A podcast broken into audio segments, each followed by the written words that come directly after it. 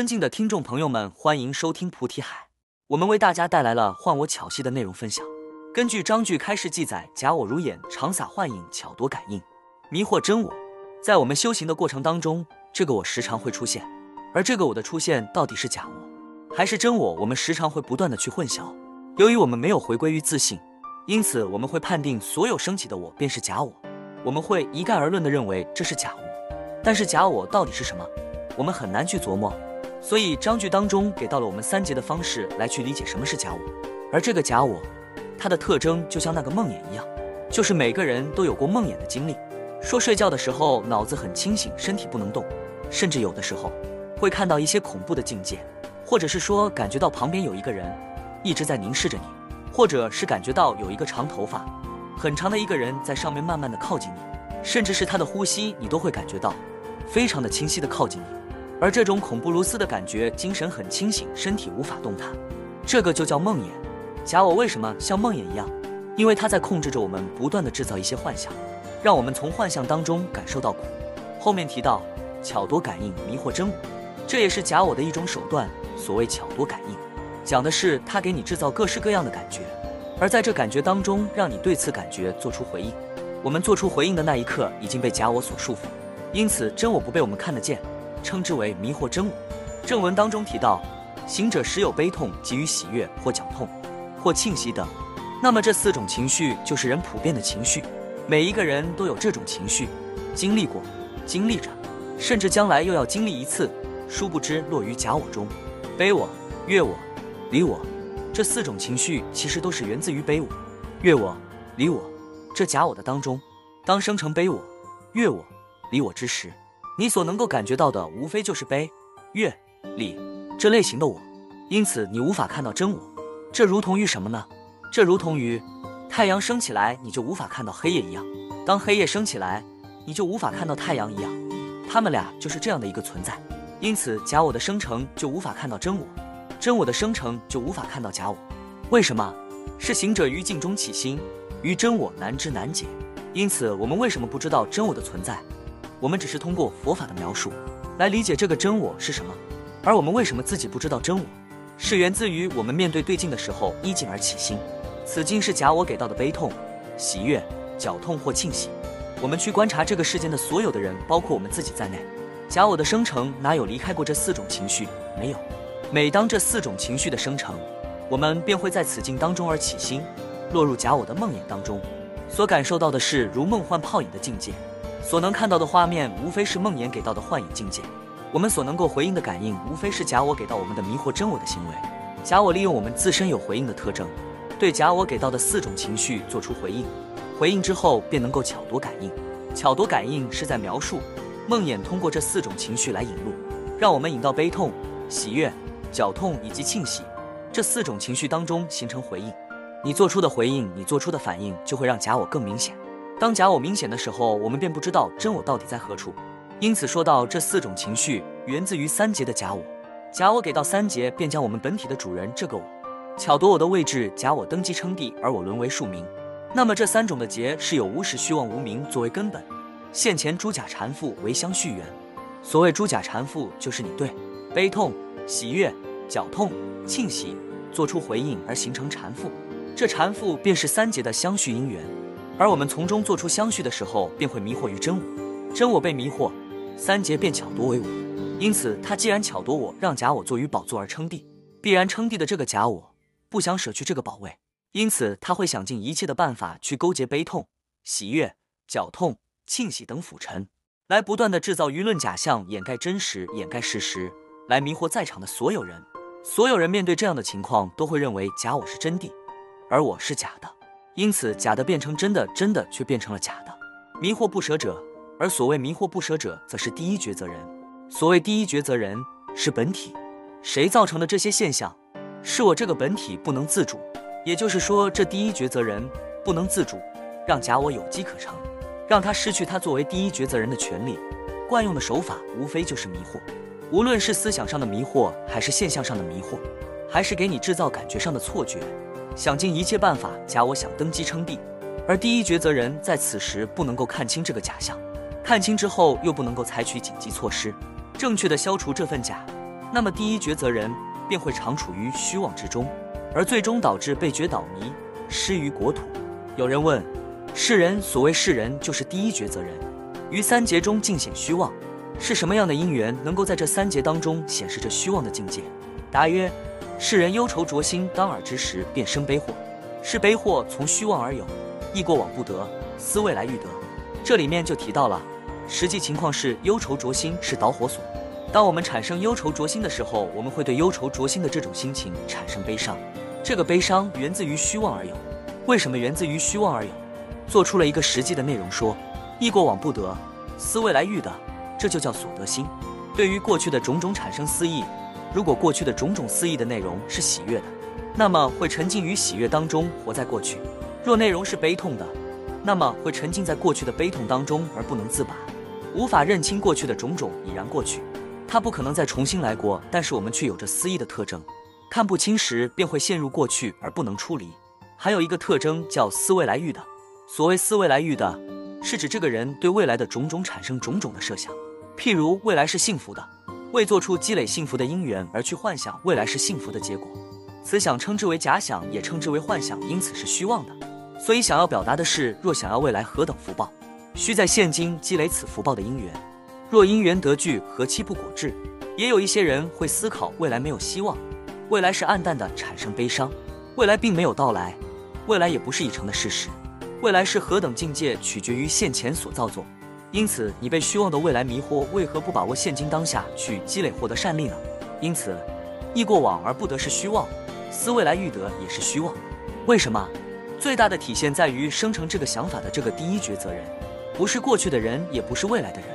你是现今当下的这个人，所以你想过去的种种，过去种种的那个不是你，那么这个人去想未来的种种，未来种种，你所想到的种种，不是第一抉择人，所以我不存在于过去和未来。为什么？因为此时此刻的你是存在于此时此刻的你，并不在过去，也不在未来。那有的人会说过去种种的经历，我能够想象得到，我也能感受得到，那个时候也是我在经历的事情。为什么那个时候的我不再是我了呢？什么叫过去？过去就不能够再迷惑于现在的你，过去就代表着你无法再回去。做一个很明显的比喻，就是过去生中你是这样的人，然后这一世当中你是这样的人，那么在虚妄的时间轴上，的确经历的那个人，确实是你本体这个人经历过。但是试问你是否可以回到过去生中的那个自己？不能。既然不能，毫无价值，你思忆它做什么？假如你过去生中是一头猪，你现在去思忆，我以前是猪。有何意义？毫无意义。它已经过去，因此依过往而不得。你想从过往当中想得到什么？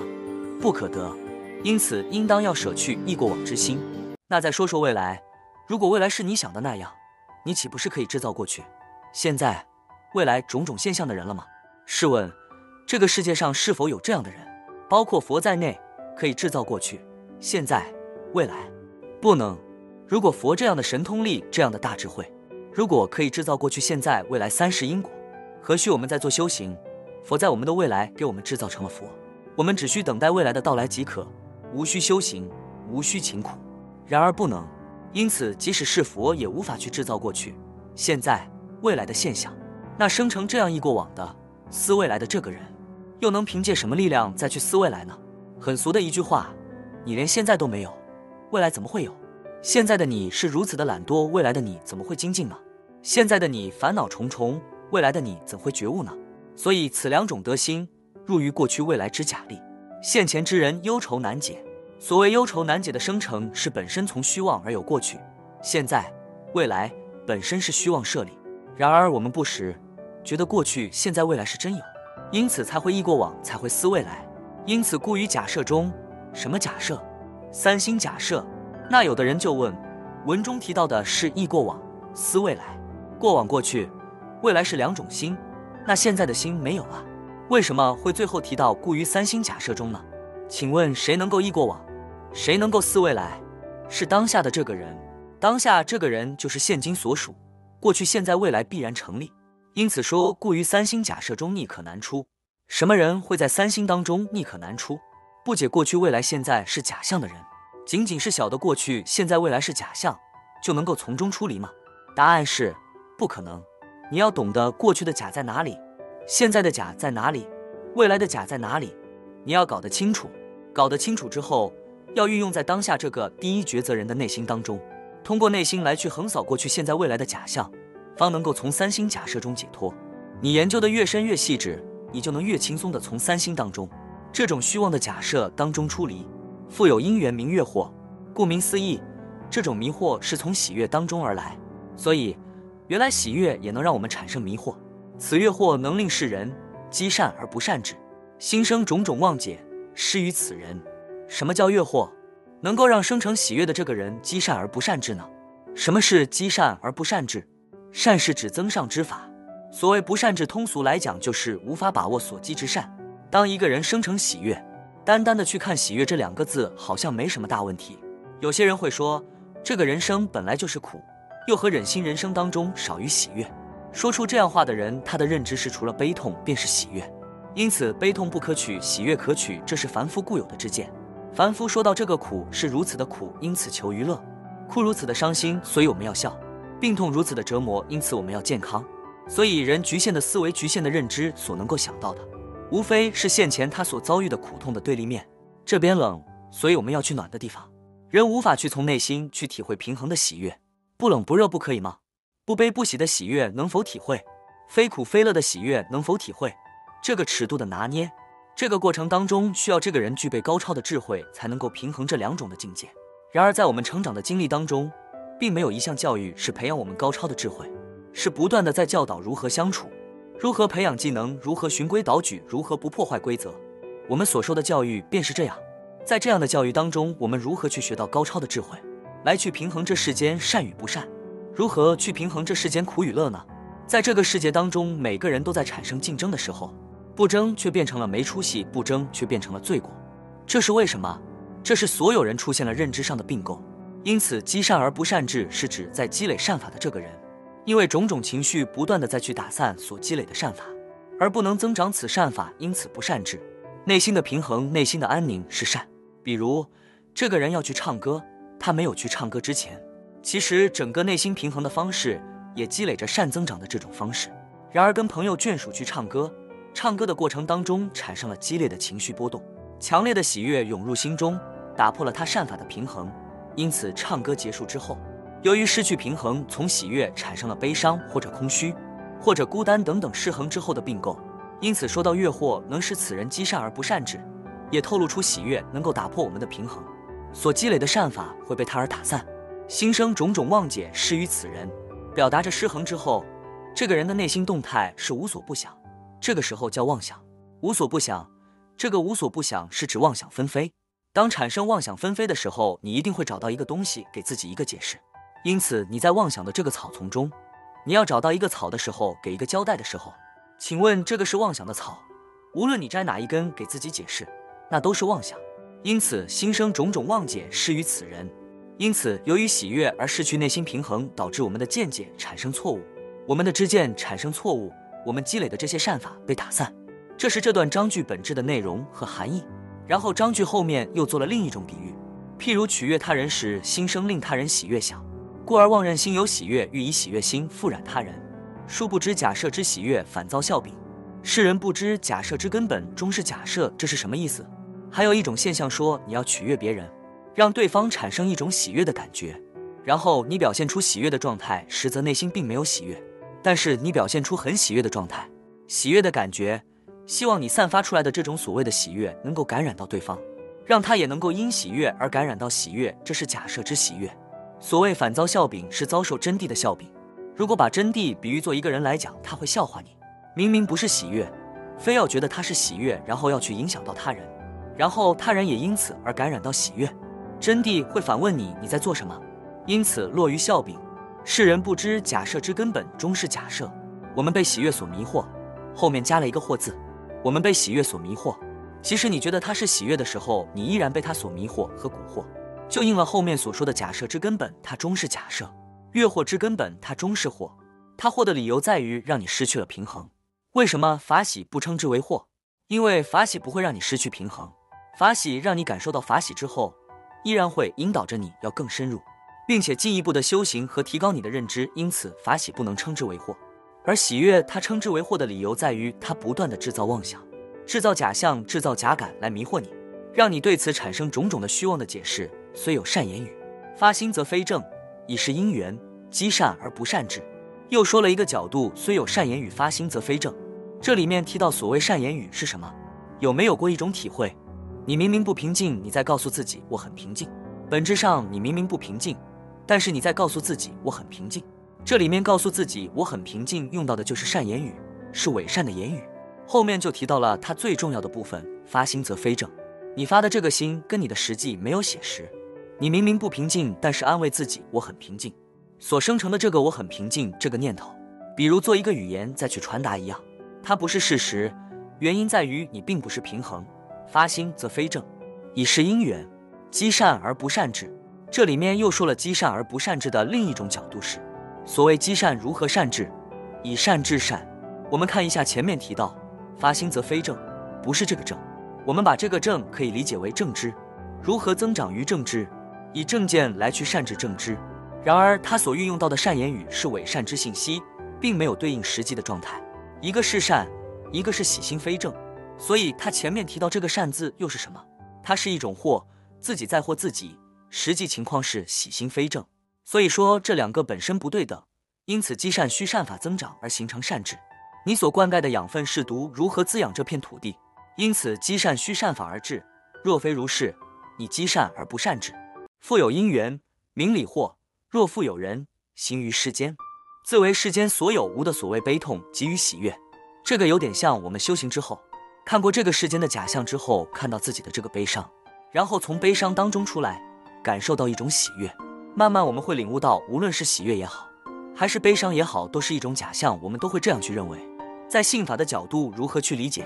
这里面就有理惑，自为世间所有无的所谓悲痛，给予喜悦，当知皆是虚妄想象。这句话对不对？有些人冷丁这么一问，好像不对吧？又好像对吧？其实这句话是对的，皆是虚妄想象。你这悲痛和喜悦是你的虚妄想象，但问题出在了哪里？问题出在了说，冯静便以如是思维告诫于彼。这里面“思维”两个字，以思维心即思维体，欲入如来大圆觉海，终不能至。破除虚妄想象，不是靠思维，是靠智慧。因此前面说的是对的，世间所有。无的所谓悲痛，给予喜悦，为什么都是假象、虚妄想象？但是后面是错的。冯静便以如是思维，就可以懂得生成这样之见的。这个人是凭借思维上去理解的，所以称之为理惑。他的惑在于不是这个理不对，理对，但是依思维而习于理，然后最后认为此是境界。问题在于认为此是境界，这是被理所迷惑。行者当知世人所谓非心解，强调了这句话叫心解。未能心开而是习而得称之为思维，乃世间所谓之应当善持，故而依彼所谓巧作我用。两种理解方式，第一种理解方式，悲痛和喜悦是人之常情，因此理所当然被这个迷惑了。而这个时候产生这个认知的我，我们认为他是我，殊不知这是理惑之下之假我，巧作我用，迷惑本心，认为我心所使，认为源自于我逢苦变言。苦尽则非苦，逢乐便言此乐乃魔王使臣欲将令我堕落乐境。在我们修行的时候，会不会出现这种情况？会，一定会。如果不这样采取，别无他法，是不是？但是对此你是否有深刻的认知？关键在于逢苦便言，苦尽则非苦。你没有去思考过为什么会苦，你没有思考过什么是苦，但依理而告诫自己，苦尽则非苦，如此的含糊其辞，不能称之为智解。而冯乐便言：“此乐乃魔王使臣，此事魔境，要让你堕于陷坑，此事错误。若你能够得到觉悟，所谓乐也是空，苦也是空。因此，消除苦的方式是苦乐皆无。而当你逢乐之时，掩盖真谛，通过片面的认知，认为这是魔王使臣，欲将令我堕落乐境，让我落于险境，此非智举。或许能够限制你纵乐的欲望，但你却绝不能因此而获得智慧，因为你不懂得此乐是什么，乐是否是真乐。”苦是否是真苦？苦是不是乐呢？乐是不是一种苦呢？又苦它是真苦，而乐它是另一种苦呢？若诸事皆苦，何者是乐呢？师父为什么说这个？是让你产生思考。无论遇到什么事，你要产生思考，而不是用道理来迷惑自己，让自己不去挖掘真谛。你不挖掘真谛的这个行为是被理所迷惑。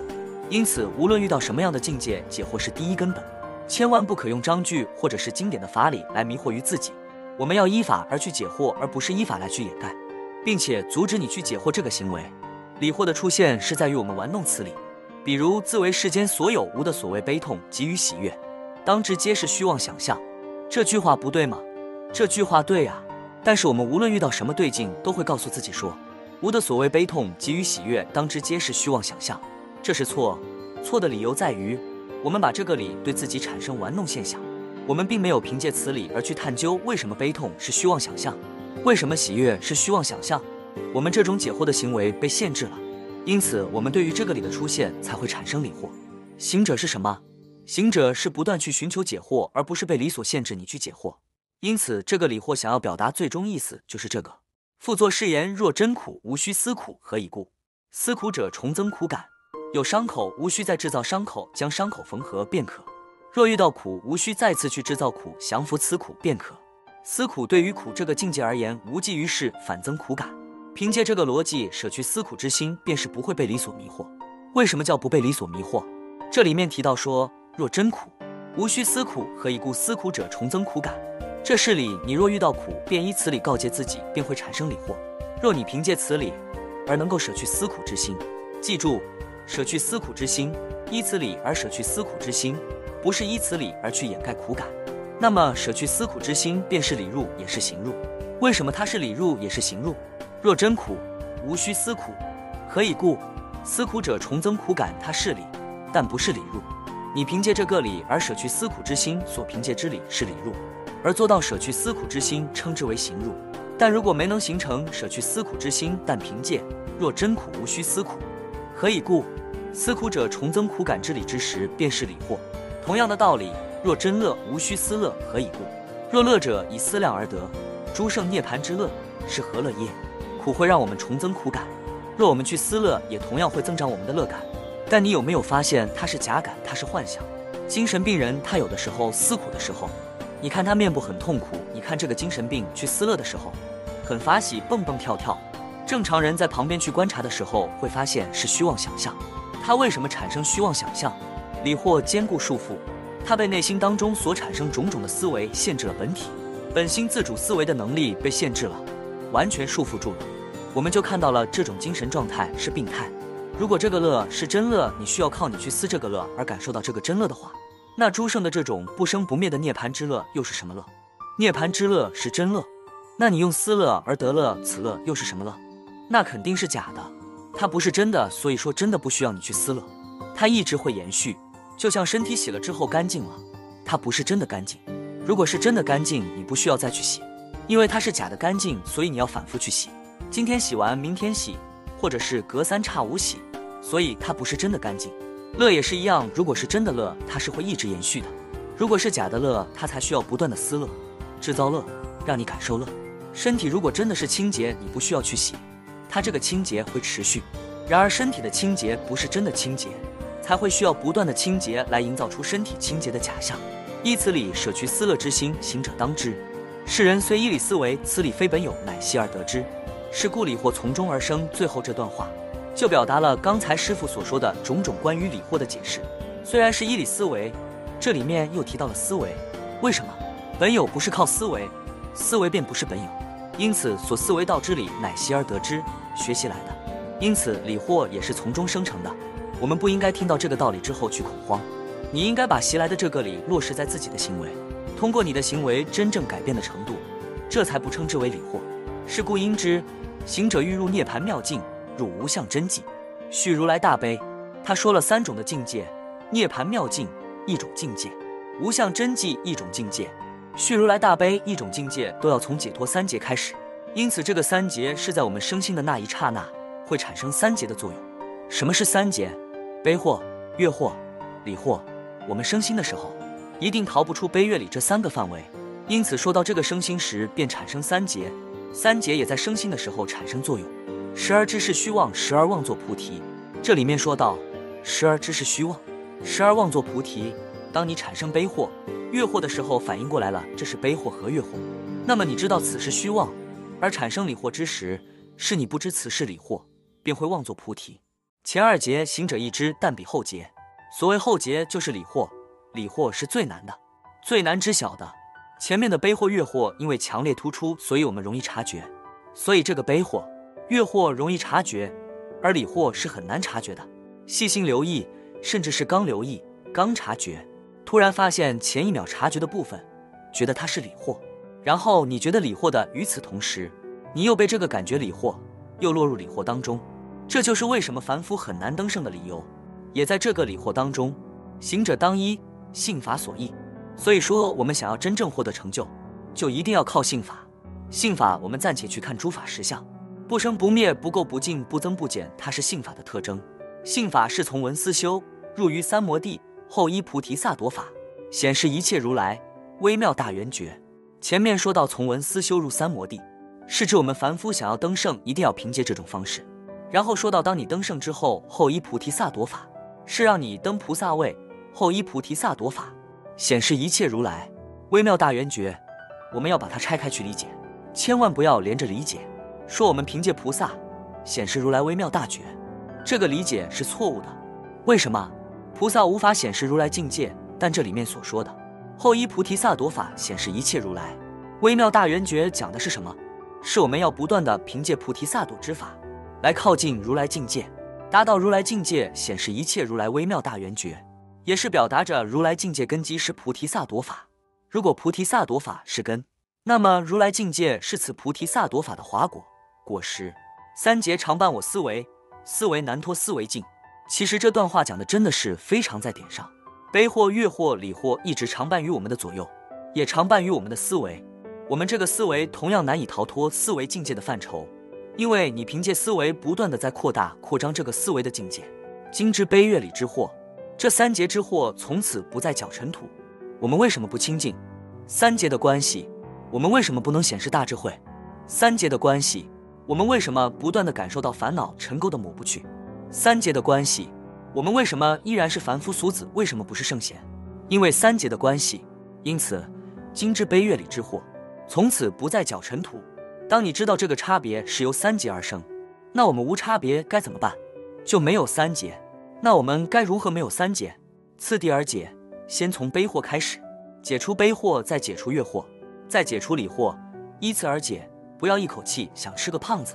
在你人生当中，从此不再有悲伤的时候，悲或解除；在你的人生当中，不会因一丝喜悦而感受到失去内心平衡。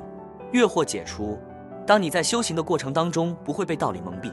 并且停止你去进一步思考，获得大智慧，理或解除，从此你便是不再搅尘土的清净之人。离开一个领域，便有另一个领域的画面展示。若你不离开现前这个领域，你凭借听闻去听闻到另一个领域是如何，无法到达，你也无法真切的体会到那个领域的滋味。就像我们坐在临江去思考五台山如何，我们无法真切体会到五台山的滋味。但是我们迈出那一步，离开临江到达五台山的那一刻。离开了临江这个领域，到达五台山这个领域，你才能够真切的体会到五台山的滋味。所有的境界都是此理，你要到达另一个境界，你必须要舍去现前这个领域。这个是我们今天要讲的内容。我们要深刻的理解什么叫换我巧戏，什么叫假我。这就是我们本期所有内容。大家也可以通过微信公众号搜索“大明圣院”了解其他内容。Apple 播客或小宇宙搜索“荣正法师”。感谢大家的收听，我们下期再见。